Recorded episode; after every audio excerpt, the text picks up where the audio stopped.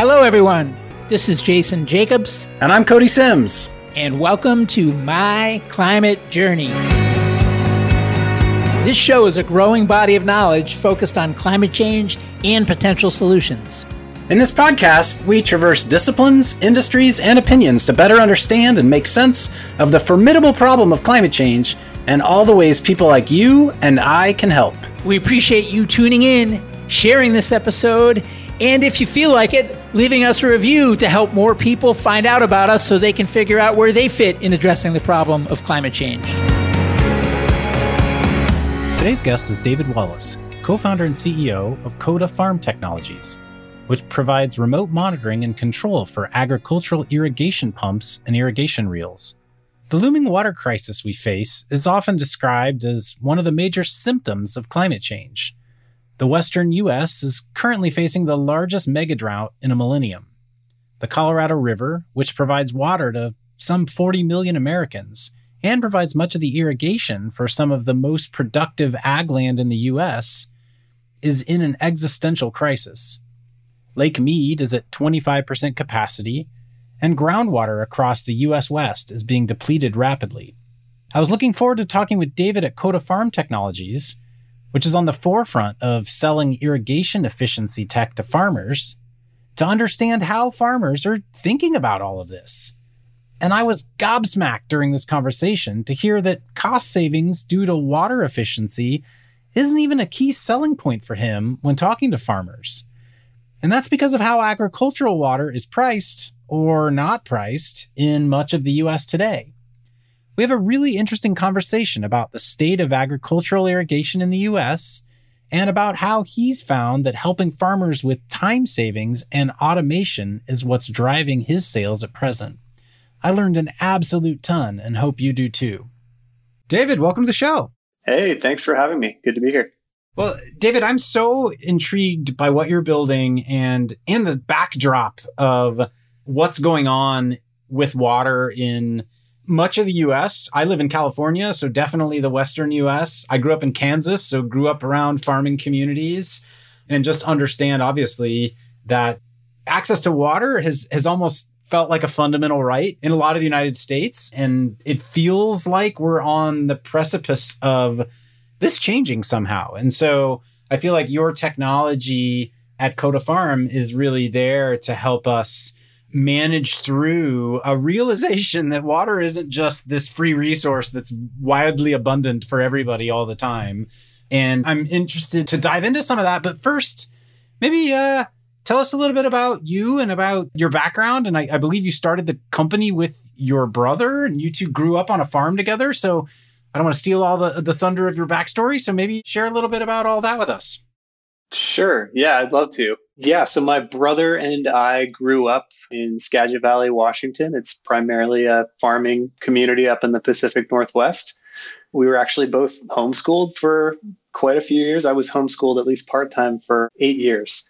And a good chunk of that education was on the farm. You know, I started driving tractors and kind of cruising around with my dad and grandfather when I was about 12 years old and it was you know part of daily life growing up all throughout high school and even during summers in college as well so it was a it was a tough decision after college to leave that but i went off to johns hopkins university to pursue a career in chemistry ended up getting a phd at hopkins in solid state chemistry but knew that i didn't really want to continue doing research or you know being a professor it's good to hear that like being at home at school didn't deter you from education in any way. You clearly found out how to embrace it and take it to its fullest potential.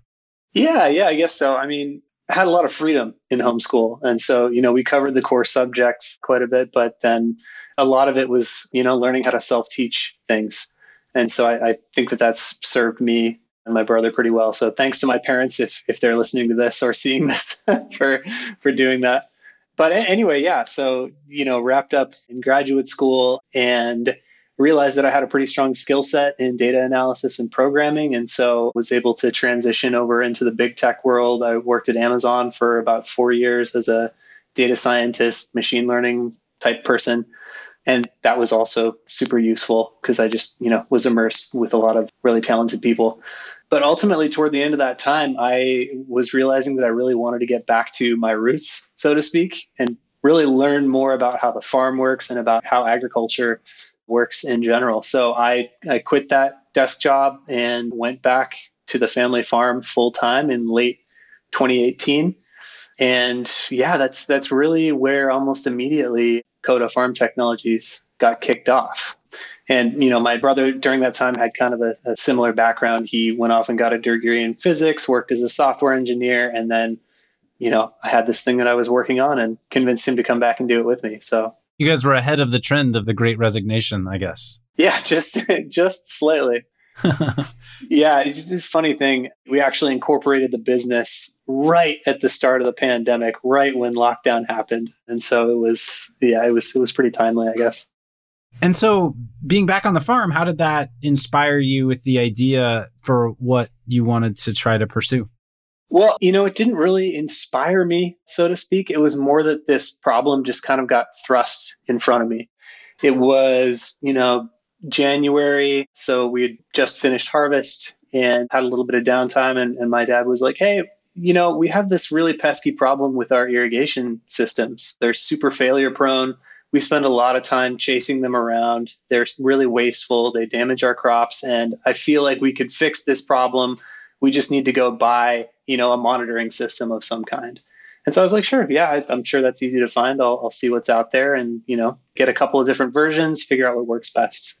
But what I found when I started doing that was that nothing existed for us. And so I was, you know, equal parts excited and, you know, maybe a little bit nervous to go off and build something. But the prototypes that I that I built were just a really simple sort of messaging system that could tell us if a piece of equipment was malfunctioning and then the critical piece was if there was some kind of malfunction or if that if the sprinkler stopped moving as it was supposed to, it would then send a message to our service, which would send a message to the pump that was, you know, potentially a couple of miles away and tell that pump to turn off so that no water would be wasted and the crop wouldn't be damaged. So that was really how it how it got started. It was just a problem that was really pesky on our farm and something that needed to get solved. And it kind of snowballed from there. I mean, I think for so many listeners who, you know, are listening and have dug into various parts of what's going on with climate change, a lot of parallels between what you're describing and what's been happening in terms of smart metering and smart paneling of home and commercial and industrial buildings over the last maybe five ish years where, you know, on the energy side, we've also gone from a world of, I don't really know what in the world each of these different things I'm using are doing from a consumption perspective to having very granular level understanding of each utility or each appliance on your local panel and then being able to even control individual level items.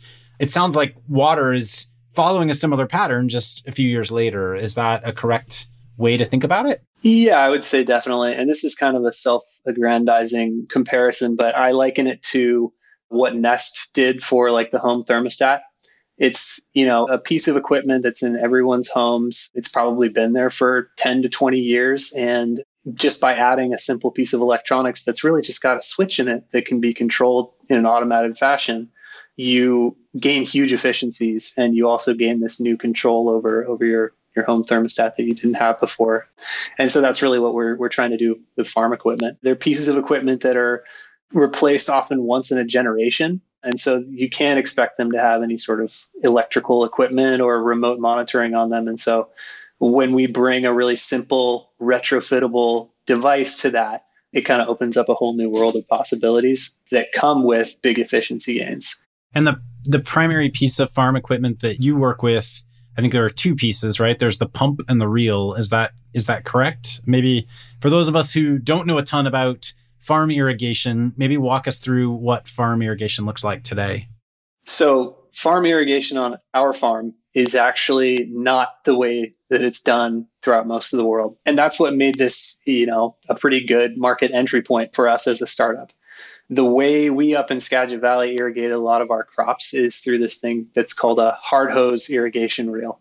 You can think of it as like one of the hose reels that you might have mounted to the side of your house. Basically, you, you turn it and it recoils that hose up. except on the other end, there's a sprinkler that's on wheels. And so that sprinkler is pumping out water in an even pattern as it's being towed slowly across the field. And so they can cover about 10 acres in a day or in 12 hours. And so you can you can cover about 24 acres with one, which is a good area of land.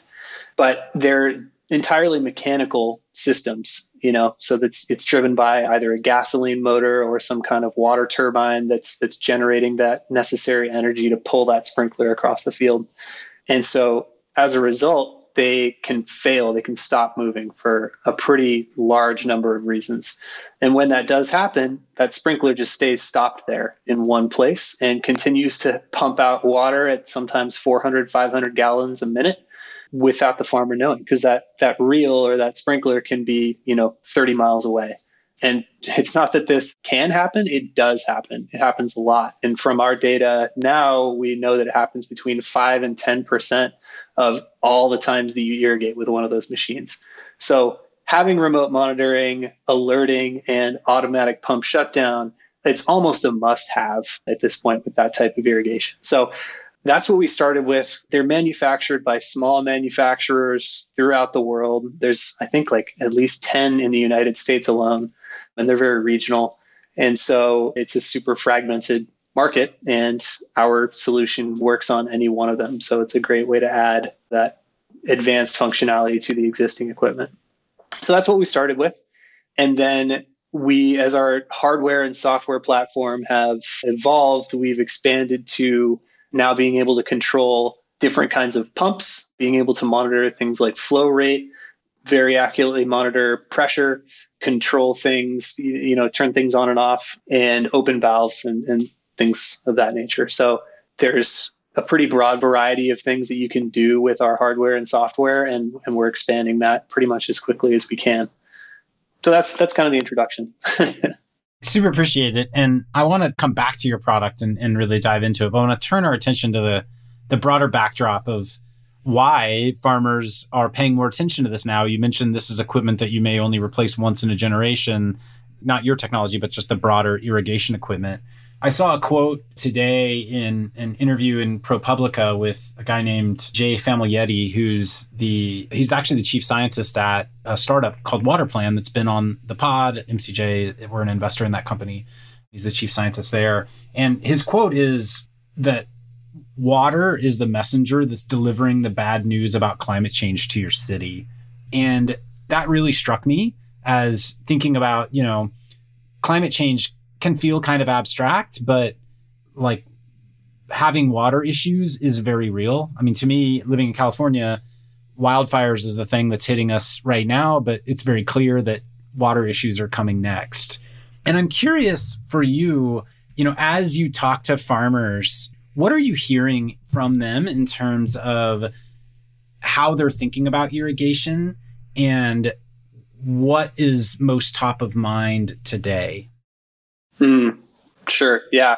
Well, so what I hear from farmers really varies by region. We have gone down and visited, you know, places in Southern California that have been dealing with water stress and, and drought for a long time. And they have a really high degree of technical and data competency. They have great controls in place. They use the most efficient, you know, drip tape. And, you know, they're largely very optimized and very conscious about the water that they're using. But then you go to different areas of the country where water stress and, and drought have not historically been an issue. And farmers don't really know or care how much they're using. And that's that's not a knock against them. It's not to say that they're less climate conscious than others. It's just it's not something that they've had to deal with. And they're already under so much other stress in different areas of their business that it you know hasn't made financial or, or time sense for them to invest energy into it. And then the other thing to think about is water rights in a lot of areas have been defined for a very long time. And I'm not well versed on the history of this, but I know that in some areas, farmers feel and, and believe, based on their water rights, that they actually have to use the water or they'll lose access to it. And that, that is true in, in many cases. And so you get folks that are choosing crops to irrigate simply because they can they can use the water on it, like alfalfa, super water intensive crop. So, yeah, I mean, that's really the takeaway. It varies by region, and it is interesting to see how that has accelerated in recent years with historic droughts. You know, last year throughout the West, and we were hit super hard in the Pacific Northwest. And then now what's happening, you know, with the, the Colorado River and with Lake Mead being so low. It's really kind of crazy to see how this problem has been thrust into the public eye. Yeah, I mean, John Oliver did a story on it like two weeks ago. And so it's it's just interesting to see something that we have been hearing for you know as long as I can remember that water is going to be the next big scarce resource. And now seeing that actually come to pass in a lot of areas is really really interesting.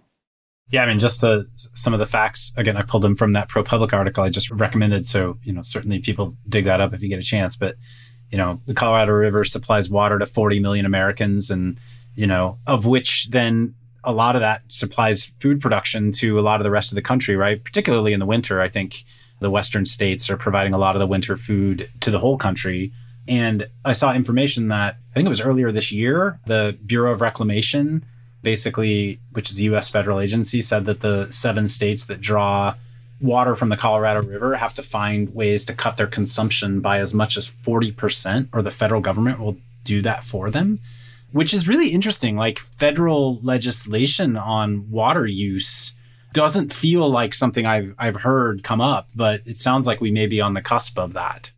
Yeah, it's very wild. And, you know, 40%, you can't get there without touching ag- agriculture in a major way. And I mean, that's going to be very contentious. I can't speak to how that's going to play out. What I will say is, you know, there, I think the metric that gets thrown around a lot is that 80% of the nation's freshwater supply is used on farms. And in many cases, up to half of that usage can be wasted to things like you know, runoff, evaporation, and even just overwatering. And so there are very clear ways in which farmers can reduce their consumption without too much impact to their daily work. You know, if for farms that are using center pivots, they can switch to different nozzles that reduce the pressure requirement and increase the droplet size. There are obviously data driven ways that you can make more precise decisions about how much water to irrigate. But I think for a lot of farmers, it's going to come down to how, you know, what kind of impact those changes are going to have on their their bottom line and on how difficult it is to run a farm. And so, you know, this is this is one of the reasons why with our product when we're talking to farmers, we don't heavily emphasize the efficiency gains that you're going to get. It's more about how it's going to improve your daily work, how it's going to impact your yields, and how it's going to save you on things like gas and labor. And so that that immediate impact on just day-to-day life and bottom line, I think, is what can drive a lot of efficiency in ag and water use versus top-down cuts and mandates about how much water can be consumed. We're going to take a short break right now so our partner Yin can share more about the MCJ membership option. Hey folks, Yin here, a partner at MCJ Collective. Want to take a quick minute to tell you about our MCJ membership community, which was born out of a collective thirst for peer to peer learning and doing that goes beyond just listening to the podcast. We started in 2019 and have since then grown to 2,000 members globally. Each week, we're inspired by people who join with differing backgrounds and perspectives. And while those perspectives are different, what we all share in common is a deep curiosity to learn and bias to action around ways to accelerate solutions to climate change. Some awesome initiatives have come out of the community. A number of founding teams have met, nonprofits have been established, a bunch of hiring has been done, many early stage investments have been made, as well as ongoing events and programming like monthly women in climate meetups, idea jam sessions for early stage founders, climate book club, art workshops, and more. So whether you've been in climate for a while or just embarking on your journey, having a community to support you is important. If you want to learn more, head over to mcjcollective.com and click on the members tab at the top. Thanks and enjoy the rest of the show. All right, back to the show. Are we seeing significant price increase in the cost per gallon starting to happen? Or is, I mean, again, probably depends on region, but in general, how are the economics of water playing out with farmers right now? I actually can't speak to that very well. What I will tell you is I, I, think you'd be surprised by how few farmers actually have to pay for the water that they're withdrawing. in a lot of cases, it's actually unmetered. And that's definitely the case for groundwater withdrawals, which are, you know, coming under more scrutiny. Yeah, and I think groundwater, to some extent, I've I've heard there's a little bit of robbing Peter to pay Paul, which is, hey, the Colorado River is really low, so okay, stop using water out of the river. Instead, we'll start sucking it out of aquifers that are also, you know, going to be running dry. And so there's yeah, the economics of water feel like a total black box to me that I'm I'm just starting to try to understand, and and it feels so critical because it's how we all eat. Yeah, I mean, I think they're a black box to a lot of people. I don't think you're alone in that. And do you foresee a world where either, I mean, today farmers can grow whatever they want. No one says, ah, you, you know, you can't grow almonds here or you can't grow carrots there or, you know, oh, this is only for lettuce. Like, do you foresee a world where there becomes restrictions on what can be grown where? Or do you see a world where we take what we've done with oil, which is build huge pipelines and actually transport water from, you know, you mentioned some parts of the country you don't even have to think about this because you know, some parts of the country are actually experiencing too much water because of flooding. Like, do you think there's a world where we're actually physically moving water around the country, or are we shifting what is grown where? I don't see a world in, eh, you know, you'll have people following up and saying, well, it's definitely going to happen. But the sheer volume of water that you need to move to make a dent is really staggering. So I don't see that ever being cost effective. I mean, ultimately, it's an energy problem, right? If you have infinite energy, you can just have desalination plants everywhere and, and get all the water you need from the ocean. And so moving millions of acre feet of water is not ever going to make financial or energetic sense, I think. So, no, it's going, you know, it's ultimately going to be probably driven by a supply constraint. And growing things like alfalfa in the Arizona desert is not going to work anymore. It's, it's not going to be profitable. Now, again, I, I, can't speak to what the mechanism behind that supply limitation is going to be, but yeah, it's difficult, difficult to know. No, it's super interesting. So, you know, what, what I'm hearing is a lot of what I hear in climate, which is, you know, especially if farmers are able to use groundwater where they're not even, it's not even metered, they're not even paying per liter. Like the externalities of their choices are definitely not baked into the price of water much like you know the fossil fuel industry hasn't had the externalities of carbon emissions baked into the price of drilling and producing oil. And you know these are all things that are shifting in the energy world. It sounds like there's starting to potentially be policy level awareness of this at the economic level with water but we're you know sounds like maybe two decades, a decade or two behind where kind of the energy world was to some extent? Yeah, yeah, I'm not sure. I mean, so I think the problem with just, you know, capping the amount of water that a farmer can use or dictating what crops they can grow and, and what they can't is giving them the tools to actually be able to use the water that they have efficiently. And I think the necessary equipment upgrades to gain the necessary efficiencies are cost prohibitive for a lot of farmers and they're also in a lot of cases too complicated. You know you could say it'd be amazing if every single farmer could irrigate their crops with drip irrigation.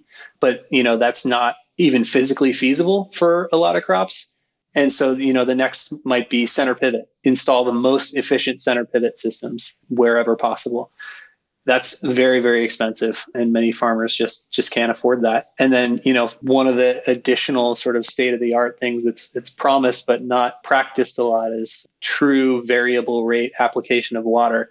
So where you do have one of those automated center pivots actually being able to apply down to you know the square meter or even acre level the amount of water that's required by the crop in that specific location it is not something that's accessible to a lot of farmers because it's cost prohibitive. You know, the sensors exist, the controls exist, but it's hundreds of thousands of dollars and a lot of, you know, probably training and, and maybe even hiring to achieve that. So, and you said earlier, like selling efficiency doesn't seem to be working for farmers or working for you in terms of getting farmers interested. And I presume that's because people have been trying to sell these products for a long time and they're just too expensive for the average farmer to implement. Plus, again, if they're not even necessarily paying for the cost of their water, like at the end of the day, you know, everyone wants to be good stewards of the land, but you know, it's not like the economics of being an agricultural steward are easy to begin with. And so you've got to make hard choices. So what is working? What is, how are you going to market with farmers and you're selling them technology that can help them? You said, you know, of the type of equipment you were using on your farm, 10 to 15% of the time it was malfunctioning essentially, not your equipment, but the irrigation system was malfunctioning. So huge efficiency gains but how are you actually getting farmers to pay attention to it? You know, it's it's definitely a challenge. You know, when we first founded this company, we were operating under the assumption that if you show farmers a great product that is going to help them or if you show that to their local dealers that their dealer is automatically going to want to carry your product and go and tell everybody about it. But that is not the case at all. Reaching farmers is actually pretty hard we are having success with digital marketing using platforms like Facebook and Instagram and, and Google. We have great word of mouth, which is nice. You know, when, when farmers use your product, it gives them such a tangible benefit in their day to day work that they're compelled to tell other people. So that's fantastic. But you know there's no I, I, wish there was a way that you could blast out to the you know the farmer us farmer slack channel and just say hey put this on all of your irrigation equipment. It's going to save you and what's the what's the value prop for them though? The, you know you mentioned word of mouth is working social media's digital marketing is kind of working. What are you actually selling if you're not selling hey this, your water bill is going to go down yeah, so it varies by farmer. So a lot of the farmers who use our types of irrigation systems are relatively small farmers. They have maybe a couple hundred acres and it's just them and maybe one or two farmhands. So the biggest value prop to them is just the way that it makes their life easier on a day-to-day basis. So they don't have to get up in the middle of the night to go and check on the irrigation system. Instead, they can pop open their phones and see that it's doing what it should be doing. Or they don't have to sprint across the field to turn a pump off because a, a pipe has burst. They can open and, their phone and again, and just to underscore the concern, at least to most farmers today, isn't oh, I'm using too much water. It's oh, this part of my field is getting flooded, and this part of my field is not getting enough water, and so I need to know that so I can make sure that my crops are producing as I expect. Is that exactly is that correct? Yep. Okay. Yep and it's you know in a lot of areas it's not even overwatering is is not a concern. It's about how do i get water to all the places that need it with limited resources. And so if you can if you can figure out a way to make that day-to-day operation more efficient then you can give them a way to more efficiently allocate their water. So for larger operations there are, are very clear economics in terms of how much labor you save and how much fuel you save on a day-to-day basis and that's that's another pretty big benefit.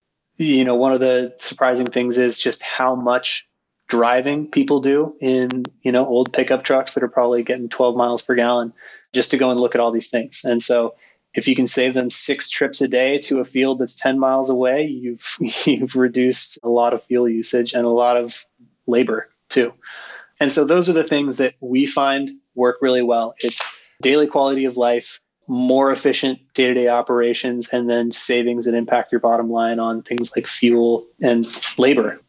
And so this is why, you know, I was really shocked when I put together the Excel spreadsheet and calculated how much water we're actually saving because it's a staggering amount. And so I kind of have this I have two different ways that I talk about our business because one is the way that appeals to farmers, and then the other is the way that you know I think is actually truly important in the grand scheme of things. And when we're talking about climate, which is water savings and carbon emissions reduction. So yeah, that's an interesting thing. Such an amazing aha for me, at least, to understand that the economics of water usage honestly isn't even really affecting the bottom line of farmers today, but it's all the other ancillary Not time all. savings right. and yeah, that's super interesting. And so let's talk about your product in particular. You know, I saw on your website it doesn't require any mechanical installation or anything. It's a, a, a fairly simple add-on that I assume has, you know, an acoustical listening device or something that is sensing when water is on or off. Is that correct? To sense when water is on and off, we have a pressure transducer that we supply, and it, it's a common fitting. So you can just add it into the port that's already on your equipment. You might need an adapter, but it's a pretty straightforward thing. And then you know, we have developed a proprietary method of detecting when the reel is in motion and when it isn't. And it uses magnets and a special kind of sensor. And then we have other things like, you know, GPS and it has its own embedded cellular connection. And there are a variety of other sensors that, that we can use as well. So but yeah, at, at, the end of the day, you can install it in about 45 minutes on pretty much any piece of equipment. And we have videos that show that process from start to finish on online. So that's really the key is being able to put it on anything and do it quickly in the field. And how are you pricing it with farmers today? We actually, unfortunately, just had to increase our prices. So we're in the low $1,000 range for setting up an individual system. I think it costs like $1,200 to retrofit a pump and about $1,300 to ret- retrofit a reel.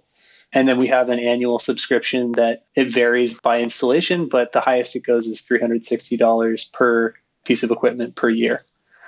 So that the recurring fee is what farmers often balk at. And other folks in the industry have chosen to completely front load that. So basically they'll sell the same same rough you know package that we're selling but it'll cost $3000 and that's because they're front loading eight years of their service and you know probably a pretty significant markup at the front but not charging a recurring fee we find that because we have such clear roi that that recurring fee is just a better way to ensure that we're improving the product continually getting a more you know predictable revenue stream and reaffirming our commitment to to farmers year after year versus just selling them something that's one and done. And from a go to market perspective, what are the types of, of farmers you're starting with now and, and how do you see that changing over time? I mean, yeah, it's it's largely dictated by what geographies use those hard hose reels that we started off with. And now we are just starting to expand into the more broad pumping market as a whole.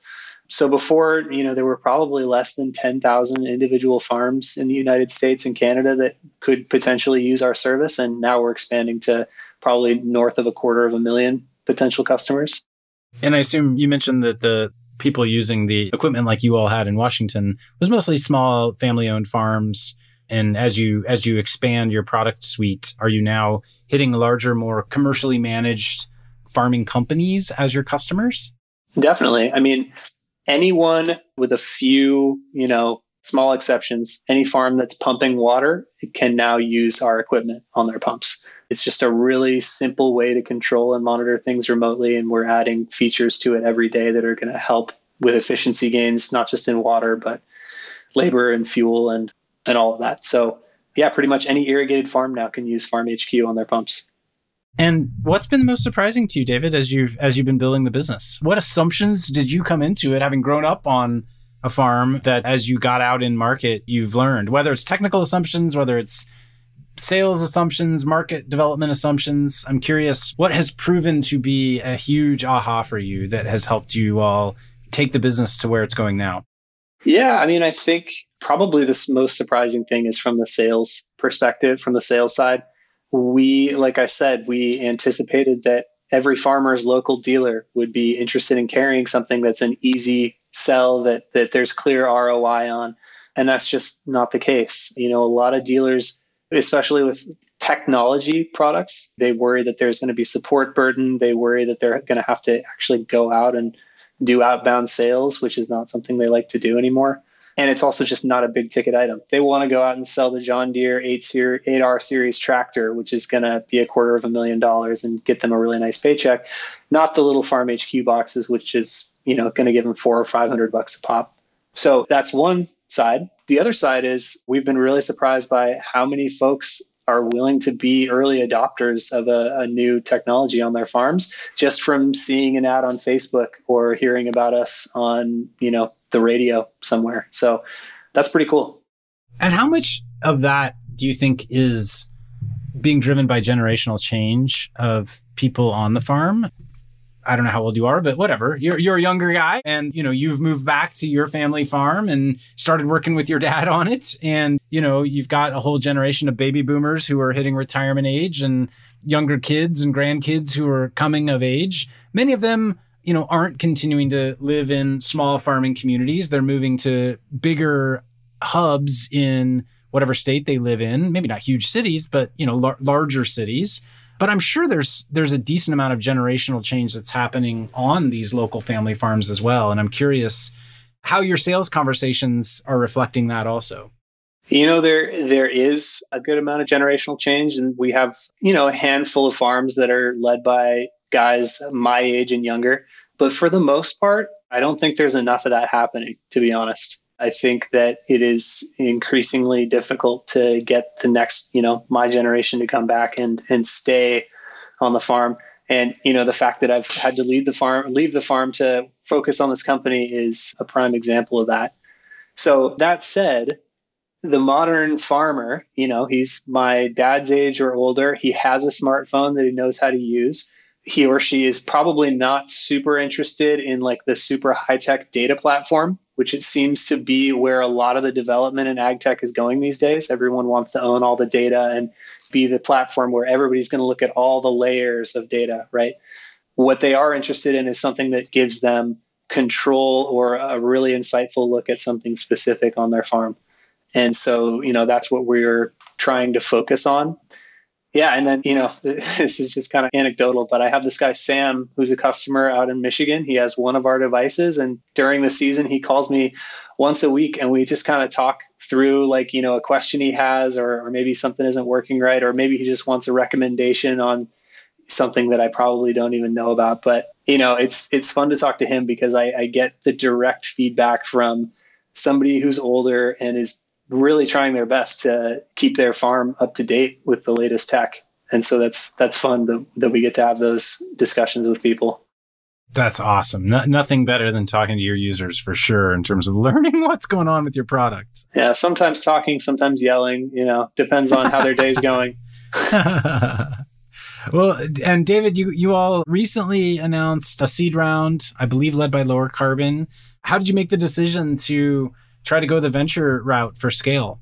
You know, it was pretty clear that we were going to need to do that. Building an actual hardware product, a cellular connected hardware product, and, and being able to manufacture that at scale is, is not a leap that we could have made without some significant investment.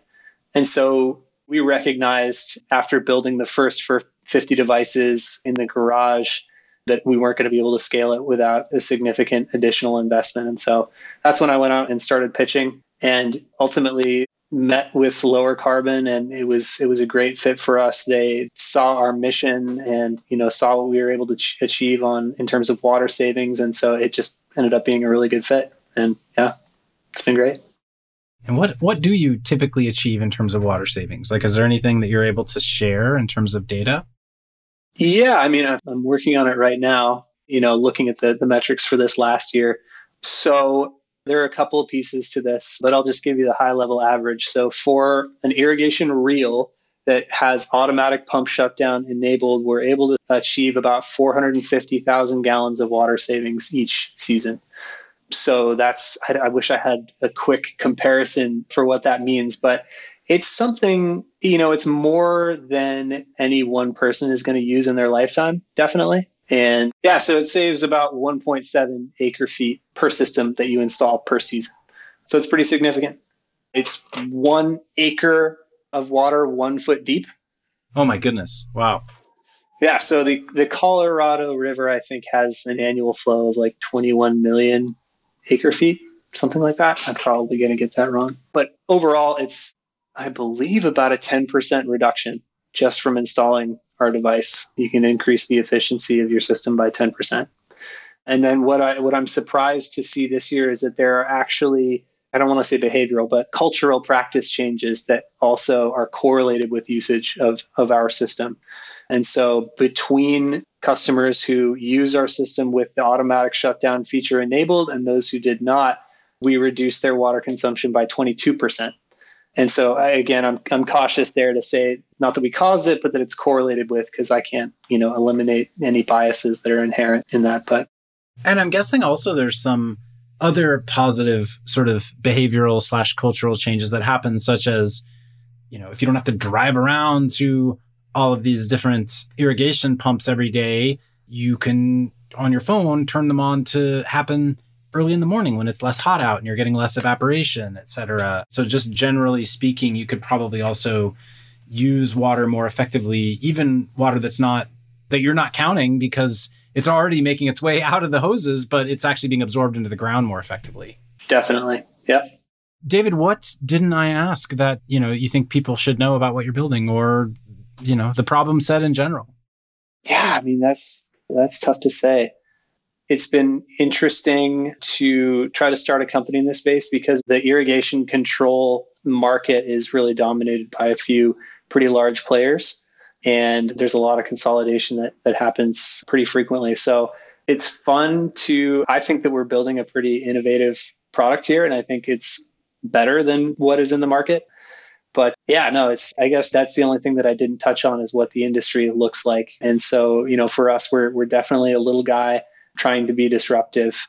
Yeah, maybe take a minute and spell out like how is your product different than what's sort of the incumbent solution in the market? Yeah, I mean, what I see out there is a lot of, you know, like the big irrigation control systems are tailored primarily to either drip irrigation. So Netafim is a big player in that space. They really automate drip irrigation well for things like greenhouses and, you know, even small outdoor farms. And then in the center pivot space and even solid set sprinkler space, there are a few key players, primarily Valley Irrigation they make a platform called AgSense that's kind of becoming the industry standard in, in pivots. And then there are, you know, there's like a couple of others, but in general, it seems that they are really trying to get broad market dominance by building products that have the ability to integrate with a huge variety of things. And in doing so, they've kind of created these systems that have way too many inputs for what the common farmer needs and just too many bells and whistles. And ultimately, it's quite confusing. And so, what I hear from a lot of farmers is they want something dead simple. And we're playing around with a tagline, which is like as simple as the dirt you're watering. So, something super simple and something that you know doesn't have a lot of things that they don't need and so that's really what we're focusing on and we're trying to focus on building a clean and simple user interface that that ties into that and makes it easy for them to control and monitor their equipment I super appreciate you coming on today. And I learned a ton about what value props are resonating with farmers today as it relates to water. And I just feel like this is going to continue to be such a crucial issue in terms of where climate change actually meets reality for all of us in terms of how we how we eat and how we you know continue to have access to fresh clean water. So David, thanks a million for coming on and if there's anything any listeners can do to be helpful, I don't know if you have any key roles you're seeking or or looking for other things, but you know, definitely take a minute to to tell us about that. Yeah, we are hiring for, you know, boots on the ground sales in, in key geographies. We're also looking for folks to lead our digital marketing efforts internally. And then we're always looking for good engineers for everything from firmware to front end user interfaces. So check out our website, look at our careers page. And if you see something that piques your interest, send us a message. David, thanks so much for your time today. Thank you, Cody. It's been great.